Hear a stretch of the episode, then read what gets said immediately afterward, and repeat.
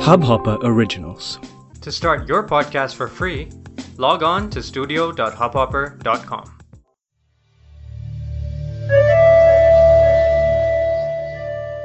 समझ नहीं आ रहा अपनी बात कहाँ से शुरू करूँ इस वक्त एक किस्सा ज़रूर याद आ रहा है मेरे पिता मुझे अपने एक दोस्त के बारे में अक्सर बताया करते थे जिनका मेरे पिता के युवा दिनों में उनकी साहित्य के प्रति रुचि में खासा योगदान था। उनके ये मित्र वो बताते थे, एक बहुत फक्कड़ आदमी थे, जिनका सांसारिक सुखों से कोई सरोकार नहीं था। कपड़ों के नाम पर सिर्फ़ दो कुर्ता पजामा के सेट थे। रोज दिन भर पहनने के बाद शाम को एक जोड़ धोकर सुखा लेते और एक शाम को पहनते। टेस्ट के मामले में शौकीन इतने थे कि मेरे पिता से हर रोज क्लार्क्स अवध नाम का उस जमाने में लखनऊ का सबसे महँगा कॉफ़ी हाउस था। उसमें ही कॉफ़ी पीने की जिद करते। जिसका बिल मेरे पिता को ही भरना पड़ता था। मेरे पिता भी उस जमाने में रह सहकर ही अपना गुजारा कर पाते थे। पर उनको वो कहते थे, इनकी अजीब बातें बहुत इंस्पायर करती थी। एक बार वो मेरे पिता के कमरे पर मिलने गए थे। और मेरे पिता घर पर एक बनियान और चेकर्ड लुंगी पहने चाय बना रहे थे। वो ये देखकर बहुत नाराज़ हुए। कहने लगे, मिश्रा, आदमी के जीवन में उसका टेस्ट कैसा है?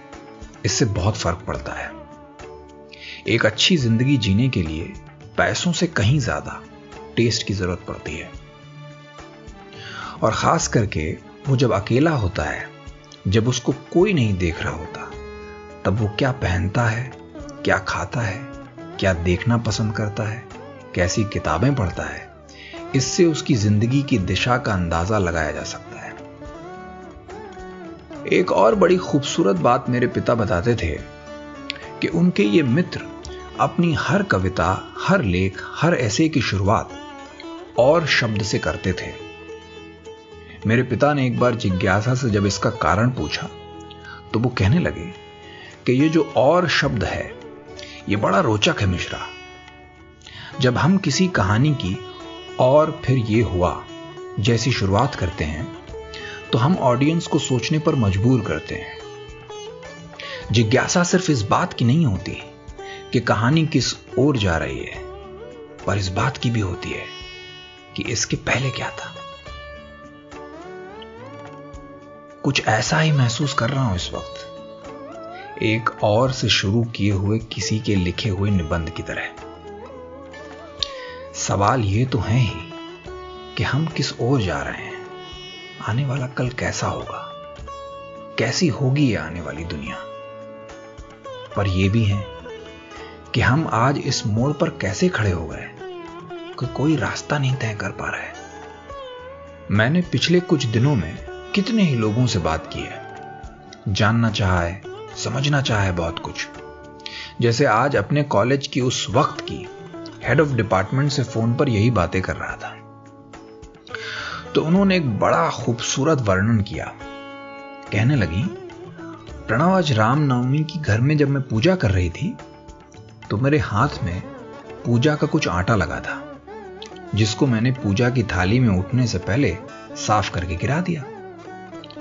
पर जब मैं उठी और ध्यान से देखा तो कुछ आटा अभी भी लगा था, जिसको मैंने हथेली मलकर वहीं ज़मीन पर गिरा दिया कि थोड़ी देर में साफ़ कर दूँगी। पर तभी क्या देखती हूँ, एक चींटी न जाने कहाँ से आती है और उस कण को उठाकर ले जाने लगती है। और मैं सोचती हूँ, कितनी सहजता और खूबसूरती से यह सिस्टम डिज़ाइन किया गया है। कि इसमें हम सबका जीवन यापन करने के लिए अपना अपना एक रोल है। बस हम उसको निभाने में कितनी चूक करते हैं। ज़िंदगी की रेस में भागते भागते इन बारीकियों को ना तो समझते हैं, ना इनकी इज़्ज़त करते हैं। आज मुझे लगता है हम सबको ज़रूरत है कुछ देर शांत रहने की और खुद को सुनने की। आप जब खुद को सुनना सीख जाओगे, तब कहीं जाकर हवा भी सुनाई देगी और चिड़ियों की बातें भी समझ में आएँगी। चिड़िया कितना भूल रही हैं आजकल। रास्ता भी दिखेगा। चुनौतियाँ अगर आप इसको पढ़ और सुन रहे हो तो आपके लिए नहीं है। आपके लिए ये एक अवसर है। एक अवसर है कुछ नया सीखने का, कुछ नया पढ़ने का कुछ नया करने का, समाज के विकास के लिए एक नया कदम लेने का।